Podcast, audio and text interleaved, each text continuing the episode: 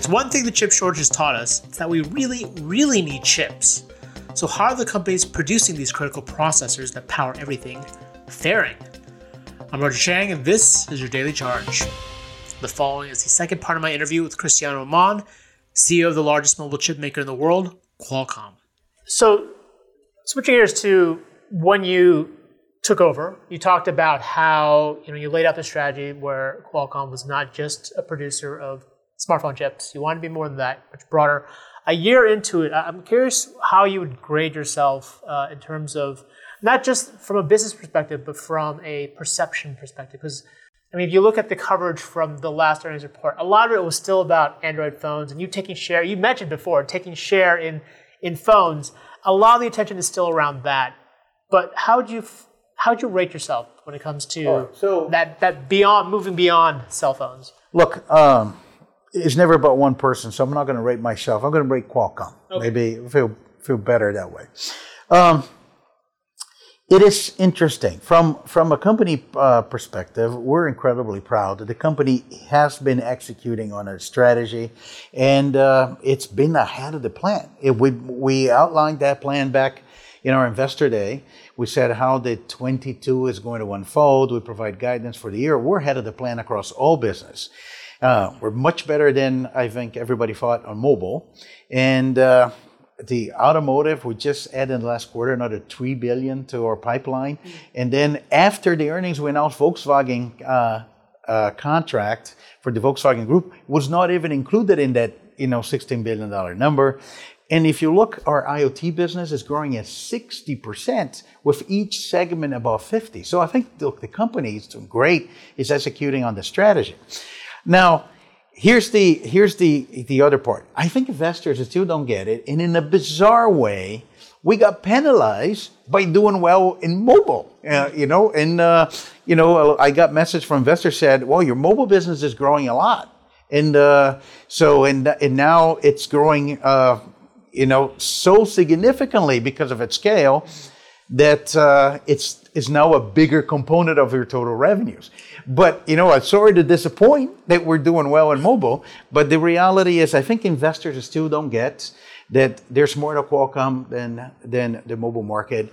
Uh, there's a lot more to Qualcomm than providing modems to Apple. I think we're way past that point. Uh, we have a new strategy in mobile, but the reality is there's truly demand for Qualcomm technology across virtually all markets, and uh, I think there's incredible opportunity ahead.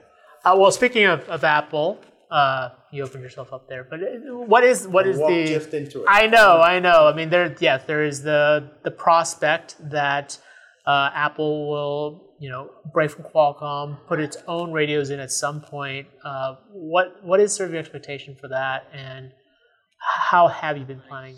Look, I'm happy to talk about this. So, so first of all, like we, we have a great relationship. You know, we we supply uh, products to them uh, for their products, and uh, it's I'm sure you know if you if you look, uh, we've been helping them build great products in the marketplace. That's fine.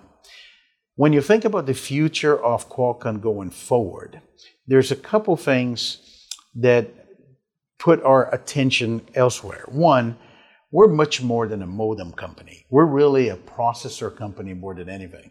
If you look at what is driving the ASP increases in mobile, it's processors, not modem.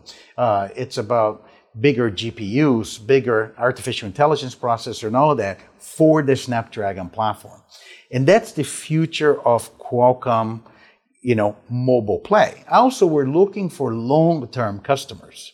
So it was the right thing to do for a business to assume, since Apple had indicated they, they are going to develop their modem, to assume that Apple's out of our model. So when we came back to, uh, to the November Analyst Day, we basically said, we are assuming that for the iPhone that launches in 23, we are down to 20% share of the modem, and then going forward will be single digits in QCT.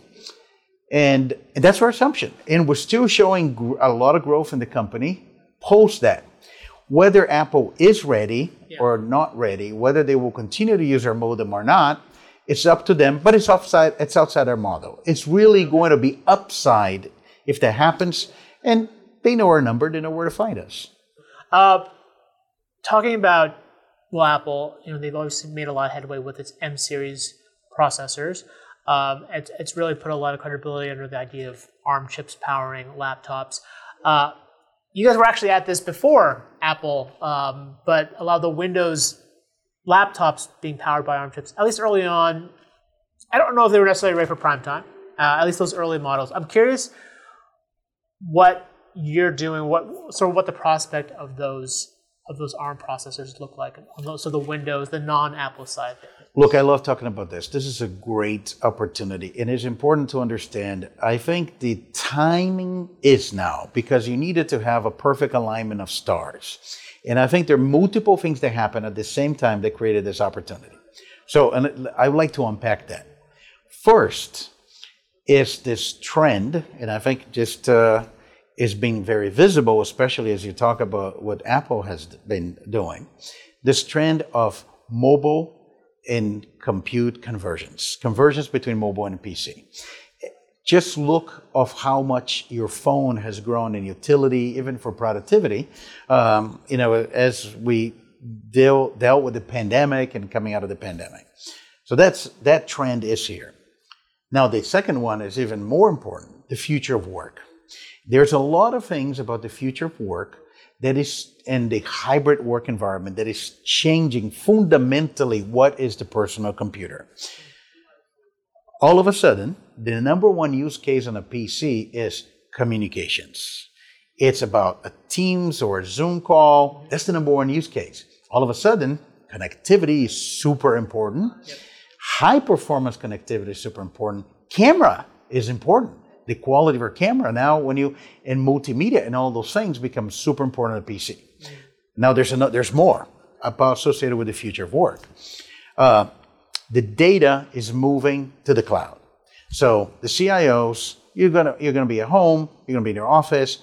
So data is moving to the cloud. It's easier to protect, easier to get access, easier to collaborate. So then you needed to start thinking about having the bandwidth and the connectivity for you to collaborate, for example, on files on OneDrive. If you if you've done that, and if you have poor connectivity, you know what happens. Okay, now there's another one. On-demand computing. If you have a workstation, a big workstation, you can't be hauling that from office to home and back. Right. So those workloads are moving to the cloud. I, I like to point out the Microsoft build last week when Satya on stage talking about the future of computing is a hybrid computing between the cloud and the laptop. All of those things are changing the PC into next generation PC, which is kind of perfect for Qualcomm. Then you have uh, the, the ecosystem transition to ARM. I think what Apple has done was been great. Started to drive a lot of the native application developments ARM. Microsoft is on this journey. Windows 11 create that opportunity for Windows 11 is the first time we have a 64-bit emulation. Mm-hmm. attempts before that, you could not run 64-bit apps. Now you can. And uh, I think we, with the acquisition of Nuvia, yep. we're aiming to have the performance leadership in PC on the CPU period. When you put all of this thing together, it's a great opportunity for Qualcomm. And what's the the timing on Nuvia? And for our listeners, that's those are those are sort of the the next generation chips. You acquired Nuvia to kind of get in this business. What what exactly will it bring, and, and what's the timing for that? I think we we have been uh, publicly saying we're going to start sell, uh, sampling chips to our customers for design next year. Okay. And late next year, beginning 2024, you're going to see Windows PCs powered by Snapdragon with a Nuvia designed CPU. And again, for just for context, what is that? How is that different than the, the Snapdragon chips that are powering sort of the current run of Windows phone, Windows laptops? We're been developing. We're been developing um, uh, really high performance uh, computational uh, SoCs. Mm-hmm. you should think about CPU, GPU for graphics, in NPU for artificial intelligence uh, for the performance segment of the PC industry for for performance laptop. And I think we, we from all the companies out there, if you look of uh, of Microsoft as they look to design within the Windows ecosystem, an ARM based SoC that takes the leadership position in performance, I think we're the best suited partner to make that happen. Uh, want to talk about 5G, uh, one of my favorite topics. Uh, I would say that 5G, um, to be perfectly frank, has been underwhelming for consumers. I think, aside from a slight speed boost, and I think really 5G home internet is really the only interesting application, it's been kind of meh. Uh, I'm, I'm curious, I know you're still bullish on 5G for obvious reasons, but w- what are some of the applications that, that maybe aren't quite here yet that you are excited about that, that really do change things? Because right now, things got slightly better if you have 5G, but nothing's really changed, right? Yeah. Um, I, I, think we have to tackle uh, this question talking about a, a, multitude of applications from consumers to the enterprise.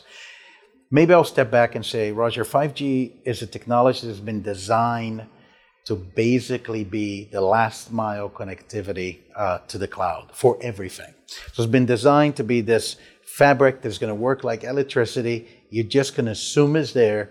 Everything's going to be connected. If you're not connected, it's the exception. So it has a multitude of applications from phones all the way to automotive and industrial uh, equipment and robotics and so forth. Now let's just go back to phones. Um, the the reality is for existing phones, you know, they have 4G. Yeah, you get higher speeds. You get significantly higher speeds. Um, however, as the coverage gets built as the networks get more dense, especially with uh, millimeter wave, and you started to get um, much higher speeds and lower latency. Like it's been designed so you have gigabit speeds, not hundreds of megabits of speed. You're going to start to see new services.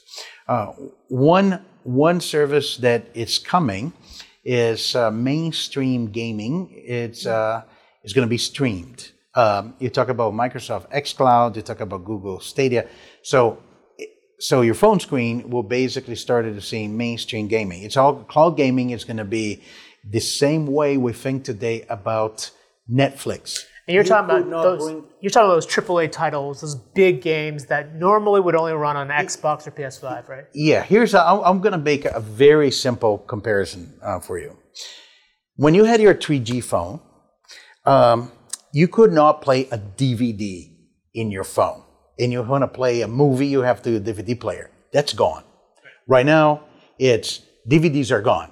Uh, it's uh, streaming content, and now all of a sudden, you can watch things on your phone as well. That's what's going to happen to gaming. The next thing I think will be still thinking on consumer.